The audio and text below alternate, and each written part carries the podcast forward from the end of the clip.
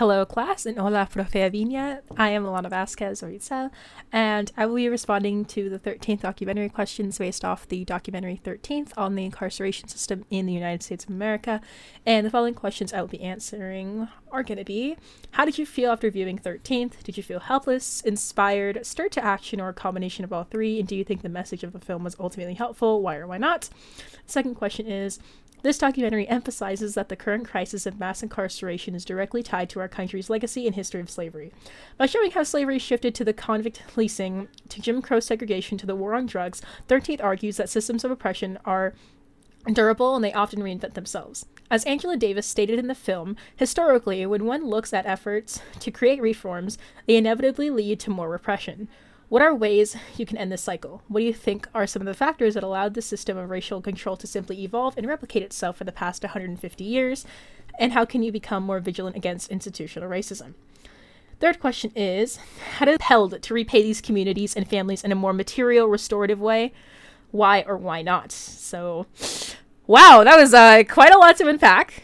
I'm just going to start probably towards the top, and then I know I'm bound to go off of tangents, So starting off kind of by the first one about how I feel after viewing this, it was very, I'm going to say it was a hard watch in the terms of it was graphic at some times, but I felt like it was necessary because we were talking about this in class, how it's not common knowledge, but at this point it should be the things that were discussed about how the prison system is so intertwined with our government, well, it does intertwined with our government, but how the shift in our criminal justice system has taken place, how, you know, different administrations, like under presidents, under Nixon, Reagan, Clinton, you know, how these mass institutions have changed over time and how the language has changed, but the ultimate sentiment of racism and disproportionately affecting Black communities and communities of color has always prevailed. It's just the language has changed. And later I'll get into a quote.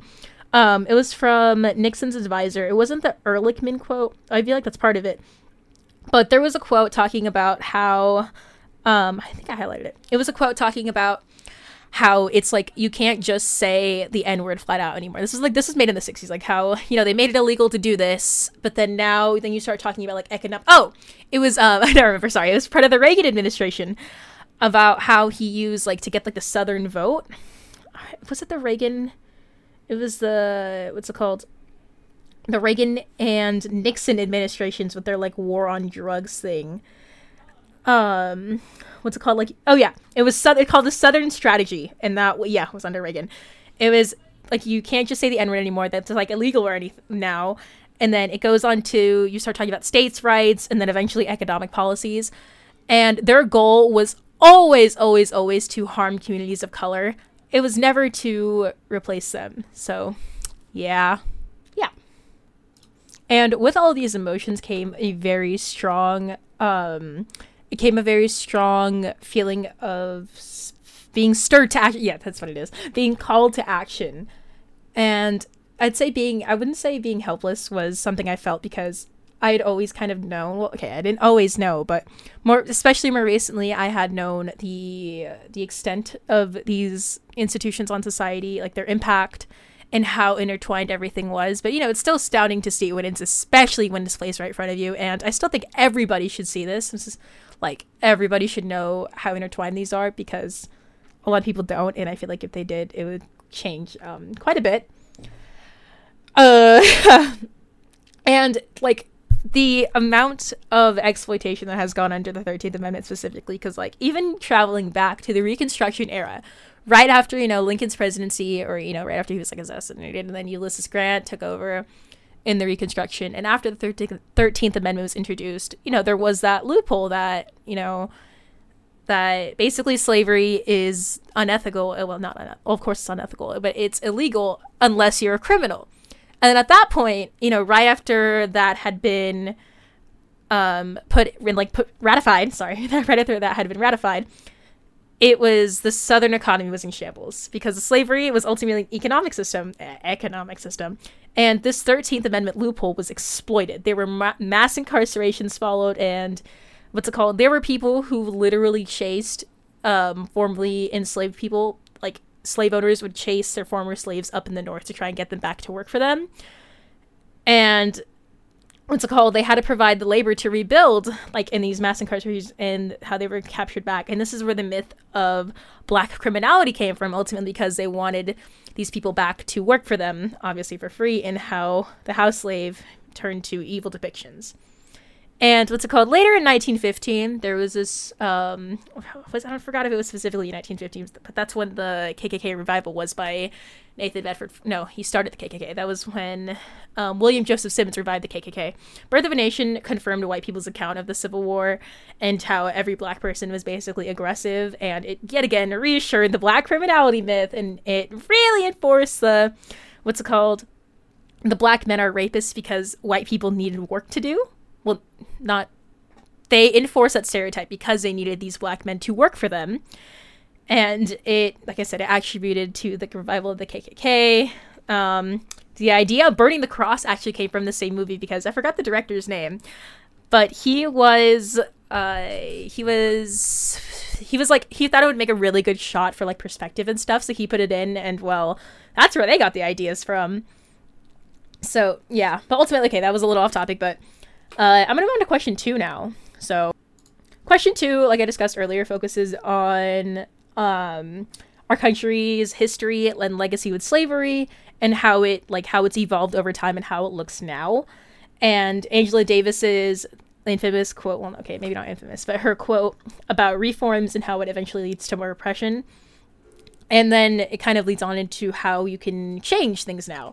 So going back to the first part of the question as to how these forms of slavery have changed over time, and like I was going on earlier too about the Reconstruction era, after, you know, outward slavery was like made illegal, neo-slavery and forms of wage slavery became a thing, because you would have these people working for extremely low wages that it was just, you weren't free, you were a slave to capitalism at that point.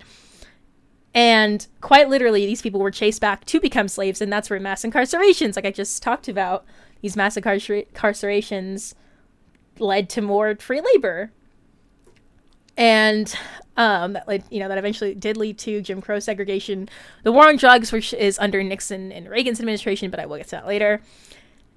And it always evolves. Capitalism directly, capitalism and slavery go hand in hand, because capitalism requires someone or something to exploit. It's inherent to its nature.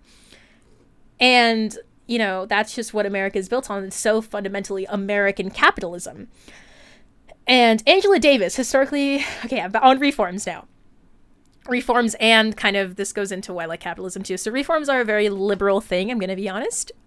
Now in the modern times, a lot of people don't really know what a liberal is and how they define them. People use the terms liberal and leftist very interchangeably. A liberal believes in laissez-faire capitalism, in which there shouldn't really be any restrictions on the government should not interfere with business, like basically saying like the market will regulate itself.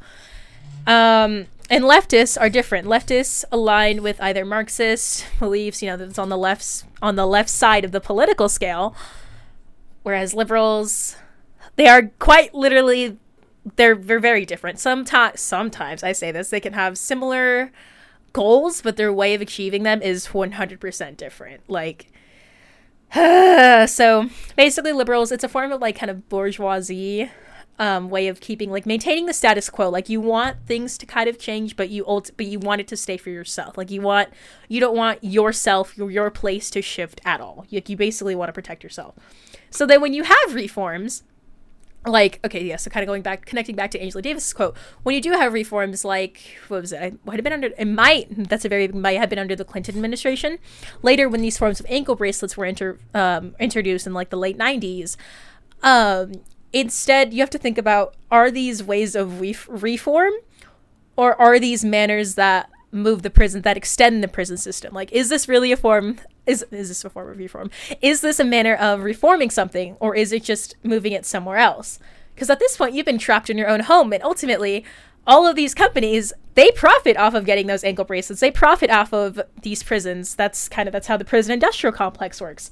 And the prison industrial complex is the relationship between, the government kind of protecting these, or like nurturing these companies that privately own prisons and profit off of them. and they profit off of punishment, quite literally. Therefore, reform, this so-called epitome of change, ultimately benefits those up higher. They benefit the corporations, because if you look at what they're doing, they may say they want reform, but ultimately they don't. It comes down to their petty and greedy interests. In reform, at some points, it's too little to change. Like, let's think of one right now. Okay, well, you know, I'll use another Angela Davis example. Angela Davis wrote a book called Are Prisons Obsolete? Whereas now a lot of people are really obsessed, I wouldn't say obsessed with, but a lot of people now believe in the notion of defunding the police. I'm not blatantly stating that I believe or align with any of these, but it's a very popular saying. So the difference between reforming the police and defunding the police, the difference between defunding/reforming and, you know, kind of doing away with that, it stems from the fact that you have to examine the history of the police as to how they were literally slave catchers first. Like, that was their origin, that was their sole purpose, and now they've evolved where to uphold and support an inherently racist criminal justice system. So when you reform this, you're still keeping that same, like, institution in place. You're just kind of, you know, I wouldn't say you're sugarcoating it a little bit, but still that oppression still remains, and like, the more time that goes on, or, okay, this is how I perceive it, the more time that goes on, I guess the less intense people view the real problem is, or that's how I would, like, put it into terms of that. So, and the reason why these keep happening, like, this type of reform, this very popular notion of reform keeps happening, is because the people believe it. You know, the people love to believe reform, but sometimes they don't really acknowledge that sometimes what we need is radical change. Yet again, part of a larger conversation. So the factors that keep this going are corporate greed. I think that's very obvious when you look at the policies that allow corporations to flourish, or, you know, ones that directly rely off of prison labor to flourish. And over the past 150 years, like the Southern Strategy, like I mentioned earlier, under the Reagan administration, you can't be racist, right? You can't outwardly do it. So then you start talking about states' rights, and then that leads to economic policies. And yet again, the goal remains the same. It is to purposely keep Black and Brown communities at the bottom. So you can't fulfill this so-called, like, this prized American dream. You can't really do it when every single barrier is up against you. Like, that's not really how it works. So I believe that in order to be the most vigilant against institutional racism, I think you need to be aware of it first. That is the most important step, because you can't really fight something you can't see, you know, like, that doesn't make any sense. And so many people don't see how institutional racism is, like, how prevalent it is and how it affects everyone. Oh my God. Like, the last podcast episode I did was on a case study on Chicanas testimonios and their impact of microaggressions on them throughout K-12 schooling. That is an example against institutional racism, but that's you know, that was obviously focusing on the educational system, but this right here with Angela Davis and this entire documentary is focusing on the criminal justice system. So that sounded like Law and Order, but what's it called?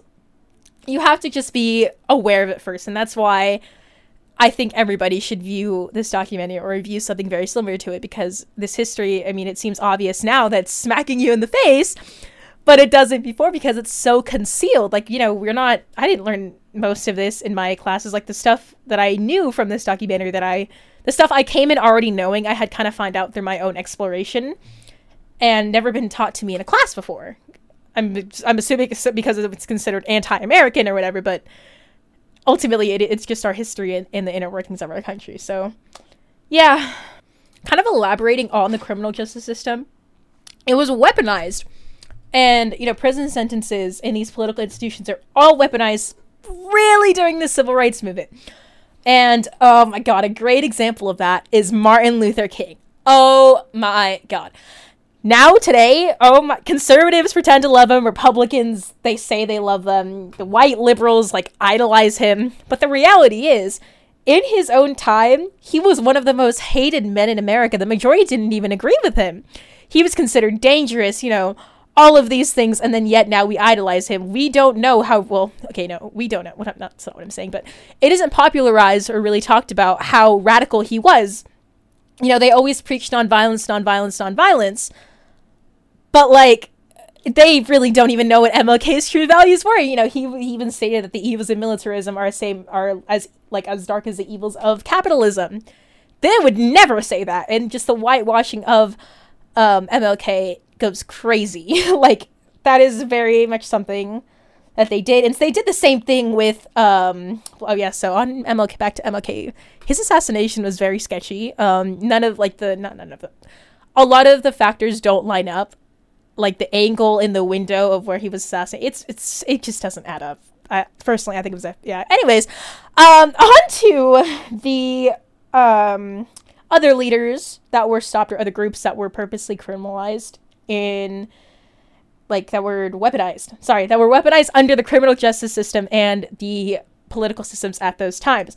The Black Panthers, great example. Huey P. Newton, he was assassinated in his own home. He was considered one of the most dangerous men in America. He was the leader of the Black Panthers. They were a revolutionary organization for black folk, right? And Angela Davis, oh my God, that woman. She went to trial, had to defend herself, and won. She actively defended herself because these civil rights activists were portrayed as criminals because what were they doing? They were rebelling against the government, or, you know, yeah, they were just rebelling against the government. And so after the 1970s became the mass incarceration era under Nixon, Reagan.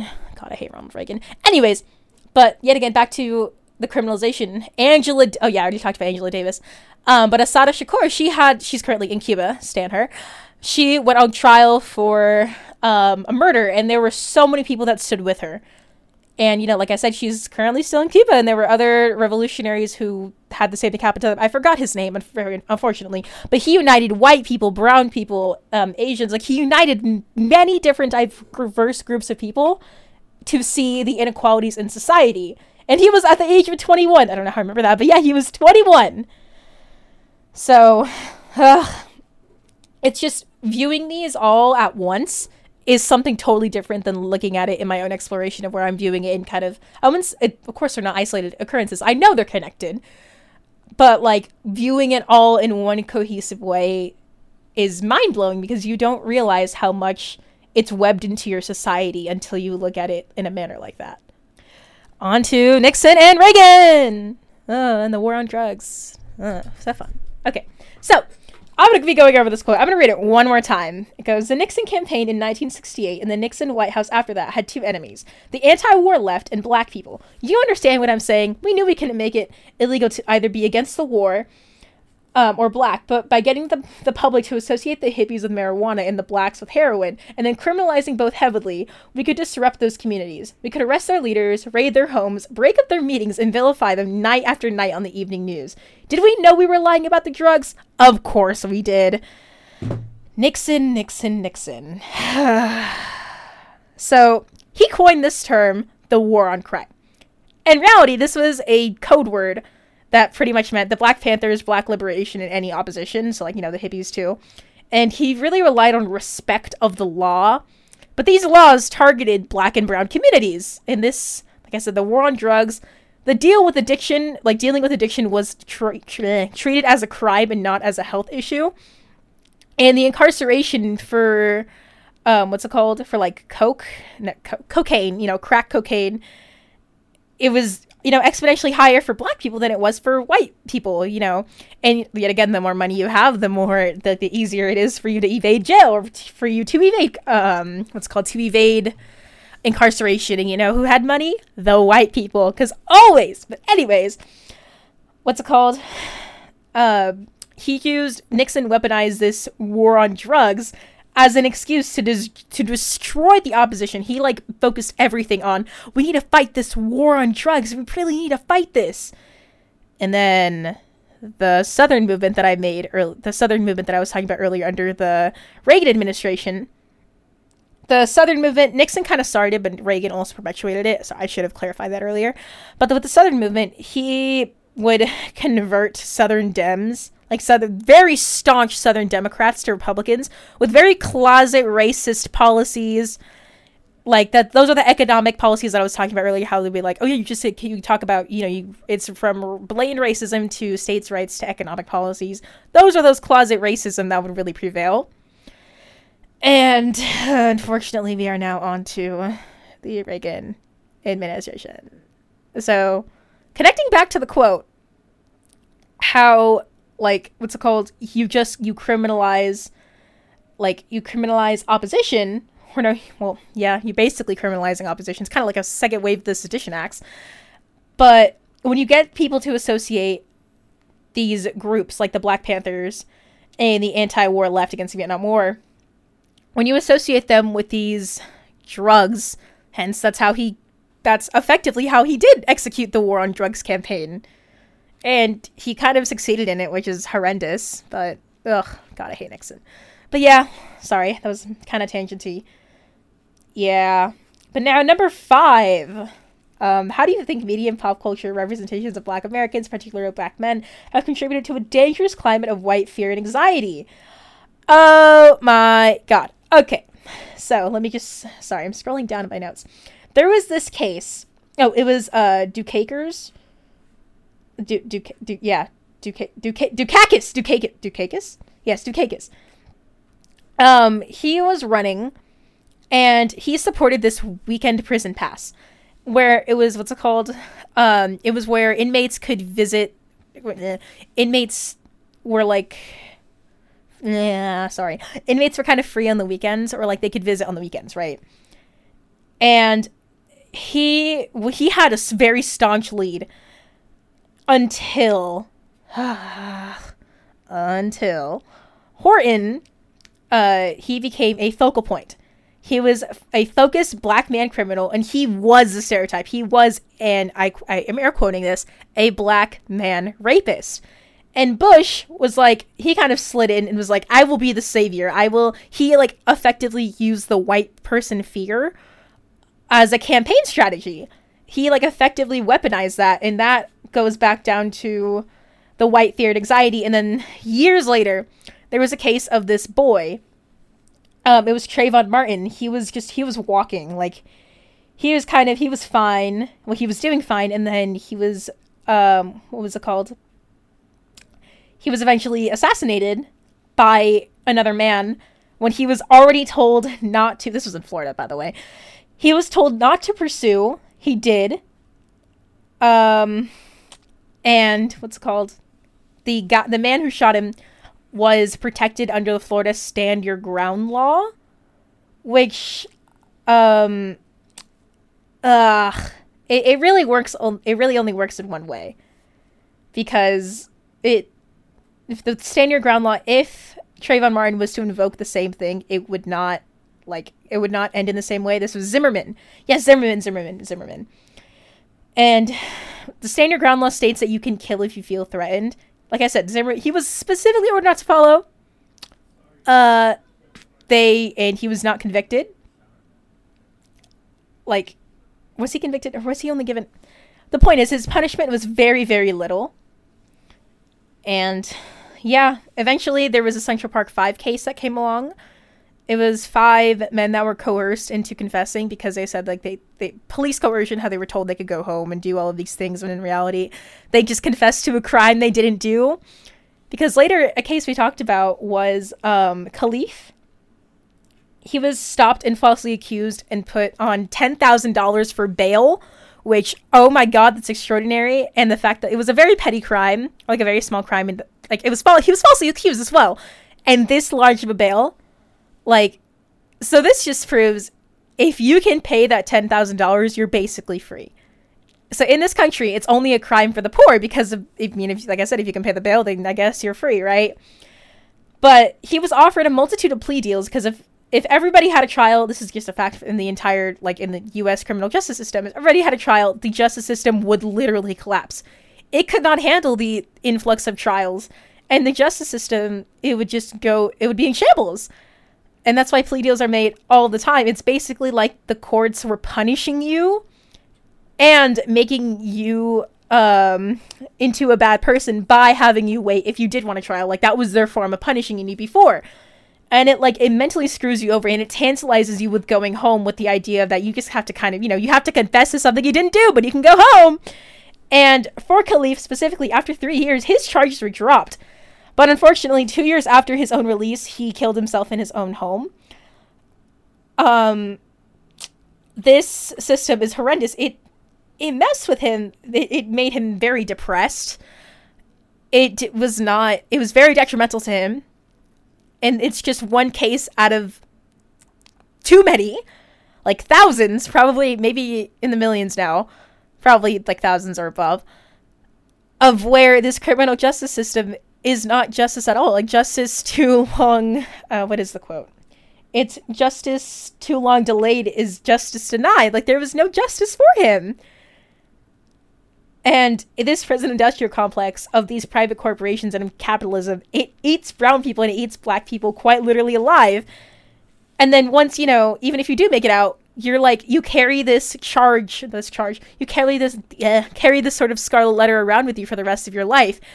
You have to carry the fact that you were, I air quote this, convicted of a felony.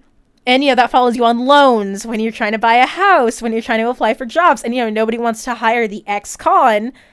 So it really follows you for the rest of your life. And, oh yeah, that's that spiel on that. And challenging these instances of racism and dehumanization goes to contradicting... I think everybody can start by... by looking at themselves and looking at their own personal bias that they hold, and yet again educating yourself on the history of this country and how everything kind of interconnects, and like your own microaggressions that you hold against others, or your own form of, like, what's it called, you have to admit kind of your wrongs or your faults, and that is the first step in attacking the larger system. So moving on to the last question. So it is, many politicians, including the Clintons, Newt Gingrich, and Charles Rangel in this film, have apologized for their role in promoting devastating tough-on-crime legislation. Considering the billions of dollars made off the imprisonment of people, the ongoing practice of prison labor, and... in the cases of unjust imprisonment of people... Unjust imprisonment, like Khalif I was just talking about, is an apology enough for this? Like, is our country compelled to repay these communities and families in a more material, restorative way? Why or why not? So, an apology is not enough. These corporations and the government were working together, like ALEC. Oh my... It was founded under the Reagan administration. Of course, it's just under Reagan. I should have expected that, but ALEC is... the American Legislative Electoral Council, something like that, right? The American yes, basically, they work together. Yeah, the American Legislative Exchange Council, and they have members who are politicians. And from politicians and corporations, of course. So that means corporate lawmakers can vote. And ALEC, this council, they write laws. They introduce corporatism into government. A good example is Walmart. Walmart benefited so much in, like, they capitalized so much off of the stand your ground laws. Like, they were the biggest long gun seller. So then ALEC made a lot of money for Walmart off of that by stand your ground. And then, so ALEC law... equal money for Walmart. But after the Trayvon Martin case in Florida, what I was talking about with Zimmerman, Walmart did leave, and that's when, like, the three-strike law, like the infamous one that Bill Clinton proposed, that was also proposed by ALEC. And ALEC also worked with CCA. Of course they did. They get Rake-Off punishment. Like, it was they want to privatize it. Like, and their whole system relied on the fact that you always have to keep people in, even if they're not committing crimes, to keep making money. So, what does ALEC do to help their buddy CCA out? They pass laws that increase sentencing and criminalizing crimes. like that keep criminalizing petty things so you can always keep people in the system. There always has to be someone there to exploit. So, SB170. Oh my god. Okay, this one has to do with immigration, right? SB 170 was proposed by ALEC, and it was CCA profiting off of detained immigrants. Detained immigrants in these detention centers, in reality, they're prisons. I'm not even gonna lie. They're prisons. Like, calling them a detention center does not remove anything. And this became the crimigration system of how it was criminalizing immigration. And after, you know, the big spiel of this and how, because NPR publicized this. So then CCA left ALEC after it became publicized. And then ALEC was like, you know what, we don't want to focus on social issues. Like, okay. But then, you know, ALEC goes on to try and privatize parole and bail. Because the American Bail Coalition is still part of ALEC, despite CCA. So CCA is just one component, right? But, you know, in our criminal justice system, every time I say it, I think of Law and Order. But there's just so much bigger things that are part of it. Like, so that means the prisons... They're going to keep incarcerating people in their own communities through the use of ankle GPSs, like I was talking about earlier about how reform. Like, are you really trying to, quote-unquote, reform, or are you just relocating these prisons and keeping them, quite literally, like, incarcerated in their own homes? So, you know, ALEC supports this crime reform bill for money. They say they want crime reform. They don't want it. They ultimately want money. That's what they do. Like, that they're obviously capitalists. Like... And then that also feeds into, it's all part of the prison industrial complex. So with all of this down and going into all of this, like the amount of damage the administrations have done, they each of them blames the last. And, you know, Bill Clinton, he is responsible for the militarization of police with his large expansions. Bush, don't even get me started. I already went on to Reagan and Nixon. But, Reagan, one thing on Reagan, he, like, either didn't do anything about a problem or exacerbated every single one that already existed. So that's Ronald Reagan for ya. But what's it called? An apology is not enough. Reparations are needed because these apologies don't take back the lives of people who were lost. It doesn't fix an apology. A simple apology doesn't fix the trauma inflicted upon these communities. The amount of damage inflicted, the amount, or the people that have been torn apart, the communities that have been torn apart by this institution. Therefore, it's so much talk and not enough change, kind of like that's what an apology in that sense would convey. So an apology is simply just not enough. You need to look bigger into the larger system and how capitalism really plays into every single part of this. Therefore, an apology is not enough and never will be enough to repay for the bloody history the United States of America has undergone in the last 150 years.